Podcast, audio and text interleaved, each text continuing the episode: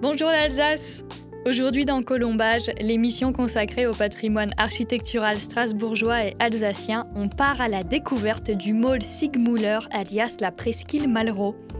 En compagnie de Régine Baumgartner, collaboratrice au cinquième lieu, on se retrouve au pied des impressionnantes grues pain d'avoine. Mais qu'est-ce que c'est exactement? Avant de le savoir et d'en apprendre bien plus encore, jingle. Colombage,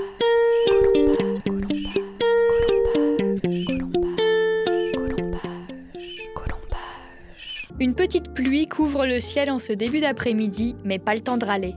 Régine Baumgartner est prête à nous révéler tout ce qu'il faut savoir sur cet endroit, à commencer par ce que veut dire môle. Le môle, c'est un ouvrage artificiel pour permettre à des bateaux d'amarrer dans un port. Euh, le môle en lui-même est euh, la partie bétonnée. C'est une euh, avancée de pratiquement 600 mètres de long et de 40 mètres de large. Et ce môle est construit dans un port qui euh, remonte à l'époque allemande de Strasbourg, donc euh, celle entre 1871 et 1918. Donc c'est exactement euh, en 1882 qu'ici, derrière le môle, un nouveau canal de jonction va être réalisé entre les canaux existants Marne-Rhin et Rhône-Rhin. C'est là où les bateaux peuvent circuler. Et euh, derrière le môle se trouve euh, le port qui euh, s'appelait à partir de 1892 en allemand Metzgertorhafen, port de la porte des bouchers. Et ce nom va changer avec l'époque française, hein, 1918. Le port sera transformé en euh, nom euh, de port d'Austerlitz. Port industriel et commercial de la fin du 19e siècle par lequel transitaient en particulier les céréales, le port d'Austerlitz a d'abord été construit sous domination allemande avant de passer sous domination française. À l'origine, euh, ce port se situait dans la zone non constructible car proche des fortifications euh, de Strasbourg. Donc il y avait ici euh, à l'origine euh, des entrepôts, mais en bois. Ces entrepôts en bois, malheureusement, vont brûler en 1928. Et c'est à ce moment-là que euh, la ville, euh, la municipalité française hein, donc de, Strasbourg, va confier euh, l'aménagement de différents entrepôts en dur à un architecte qui porte le nom de Gustave Umdenstock. Justement, que va réaliser cet architecte? Gustave Umdenstock va réaliser pour l'armateur Segmuller trois entrepôts bureaux et silos de stockage de euh, céréales. Et ce sont les trois bâtiments qui sont encore euh, présents euh, actuellement. Et qui ne sont rien d'autre aujourd'hui que la médiathèque Malraux, la cité universitaire internationale et le bâtiment des docks abritant logements, commerces et équipements publics. Les dernières rénovations remontent aux années 2000. En euh, l'année 2000, euh, l'armement circulaire, donc ce transporteur maritime, va euh, fermer ici. Il va se reconvertir, donc toujours transporté, mais deviendra un transporteur terrestre. Donc l'entreprise quitte le domaine portuaire Ici, donc, le premier bâtiment sera confié à l'architecte qui porte le nom euh, de Henri Gaudin pour transformer cet euh, ensemble en médiathèque. Donc à l'origine, c'était euh, des entrepôts et également des bureaux. Maintenant, donc c'est la médiathèque. Donc c'est le premier édifice qui va être restauré et qui va ouvrir ses portes après deux ans de travaux en 2008. Ces travaux ne sont d'ailleurs pas une mince affaire. À l'origine, euh, le bâtiment de la médiathèque était comme les autres euh, silos et entrepôts, tout en euh, béton armé, avec aussi de la brique rouge, donc style industriel, hein, typique des, des grands ports mais euh, finalement la municipalité choisira de recouvrir euh, les briques par cette couleur euh, argentée et par ce parement vitré.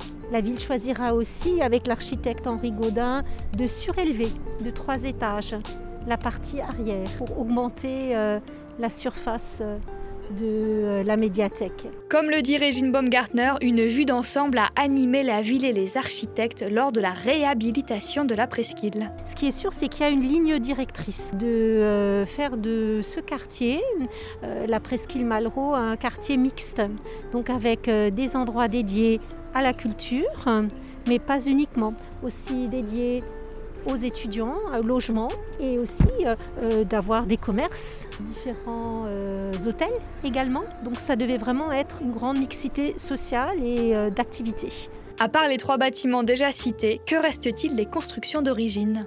Régine Baumgartner pense immédiatement aux fameuses grues pain d'avoine. Il s'agit d'un ensemble de grues qui étaient ici, du côté du môle, mais également du côté opposé où nous nous trouvons.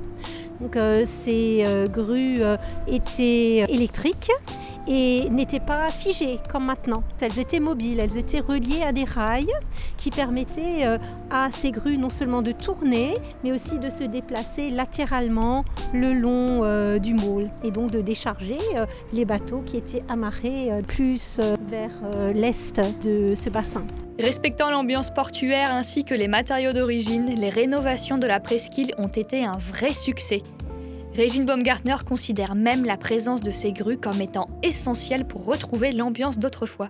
Si les architectes ont suivi les recommandations de la ville de Strasbourg en matière de réhabilitation, chacun a ajouté sa petite touche personnelle au projet. Par exemple, pour euh, la médiathèque, euh, l'architecte Gaudin a choisi euh, cette recouverture avec du verre, avec aussi cette couleur argentée pour évoquer la couleur de l'eau, pour évoquer aussi le nom même de Strasbourg. À l'origine, Strasbourg avait un nom latin d'Argentorate, qui peut être traduit par la ville près du fleuve d'argent.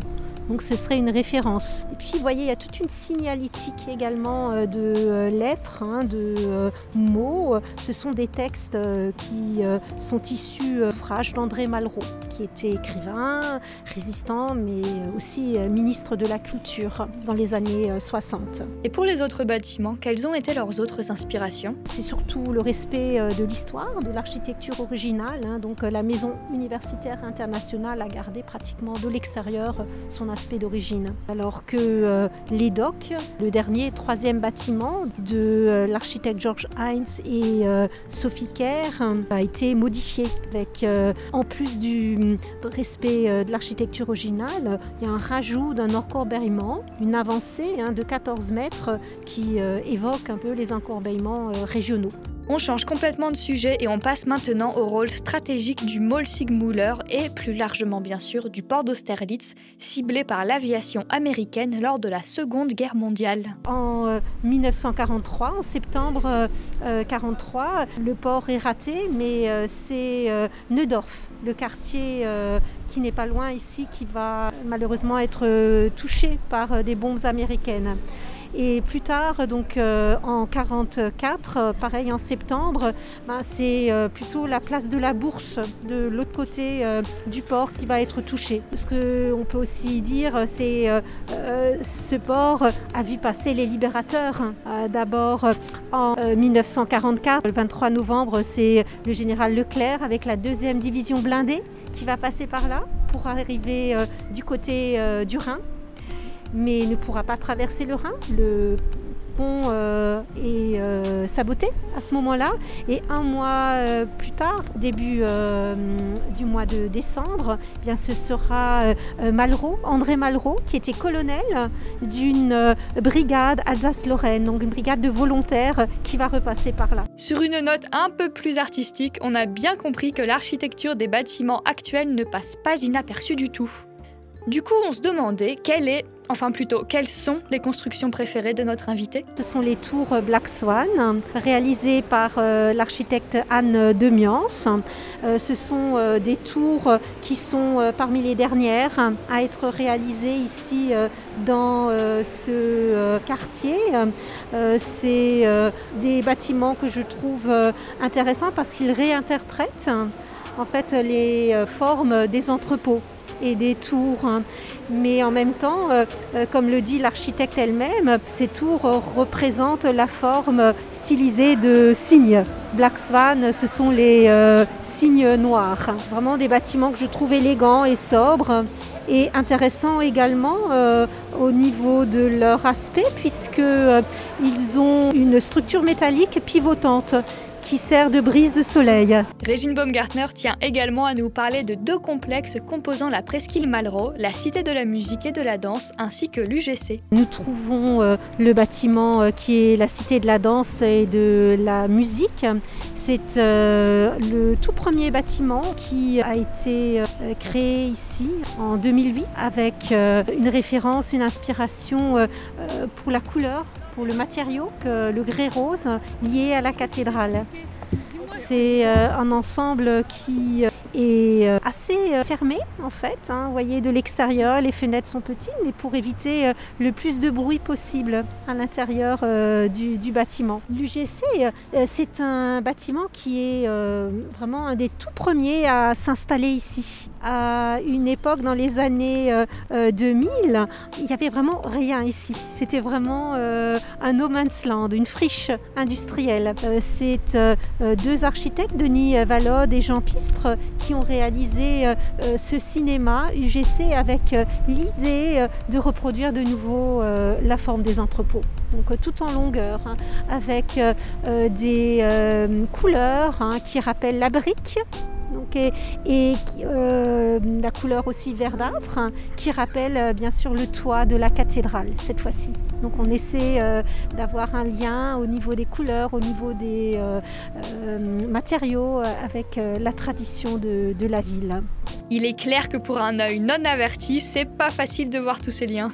Zone dynamique particulièrement envahie l'été, la presqu'île Malraux est un arrêt incontournable pour quiconque veut profiter de la partie hors centre-ville de Strasbourg, au milieu d'une architecture beaucoup plus portuaire et industrielle. Enfin, une fois n'est pas coutume, on revient à présent sur les petites anecdotes qui parsèment le Mall Sigmuller. En se promenant euh, derrière euh, les entrepôts euh, d'autrefois, donc côté canal de jonction, nous pouvons encore voir d'anciens rails. Ces bateaux, une fois déchargés ici, à gauche et à droite de ce mall et du, port Austerlitz. Ces marchandises étaient immédiatement transportées ailleurs par voie ferroviaire. Terminons notre petite expédition avec le projet des deux rives, dont la presqu'île Malraux n'en représente qu'une petite partie. Depuis euh, maintenant 20 euh, ans, le projet des deux rives prend forme. Euh, il s'agit de relier deux rives de rivières, de fleuves, la rivière Île et le fleuve Rhin. Donc euh, le projet euh, des deux rives, c'est euh, une progression de construction, d'aménagement urbain entre l'île à l'ouest jusqu'au Rhin. C'est un projet qui s'étale sur 30 ans. C'est un chapelet de petits projets immobiliers successifs. Écoquartier, convivialité, mixité sociale et des activités font entre autres partie des visées du projet des deux rives. Dernier petit point important à souligner, les places et les passerelles de la presqu'île sont toutes dédiées à des personnalités des arts et de la culture. Donc les passerelles, c'est plutôt euh, des hommes, des artistes euh, qui sont euh, mentionnés. Je pense à, Braque, Miro, Chagall ou Giacometti. Mais pour les quais, ce sont plutôt les femmes qui sont à l'honneur. Et en particulier, j'aimerais mentionner une femme actrice et aussi une héroïne de, la résistance hein, pendant la Seconde Guerre mondiale c'est Jeanne Elbling ou Elblin. Hein. donc euh, Jeanne Elblin de, de donc alsacienne et euh, a fait carrière euh, dans le cinéma muet, après parlant. Hein. C'est toujours intéressant de mentionner la présence de femmes dans le nom des rues hein, et donc dans le monde des arts. Et oui, une parité intelligemment mise à l'honneur. Notre découverte du Mall Sigmuller, plus connu sous le nom de Presqu'île Malraux, s'achève donc à présent. Vestige du Strasbourg industriel, le site a été complètement repensé depuis le 19e siècle et est aujourd'hui un point de rendez-vous pour les promeneurs, offrant bars, restaurants, logements, écoles, lieux culturels ou encore commerce à gogo. Merci à Régine Baumgartner et au cinquième lieu pour cette nouvelle rencontre et n'hésitez surtout pas à vous rendre sur 5elieu.strasbourg.eu pour profiter plus en détail de l'agenda culturel de ce centre d'interprétation de l'architecture et du patrimoine. Quant à nous, on arrive bientôt au terme de notre épopée colombage, mais avant ça, rendez-vous très très vite pour le prochain épisode. À tout bientôt.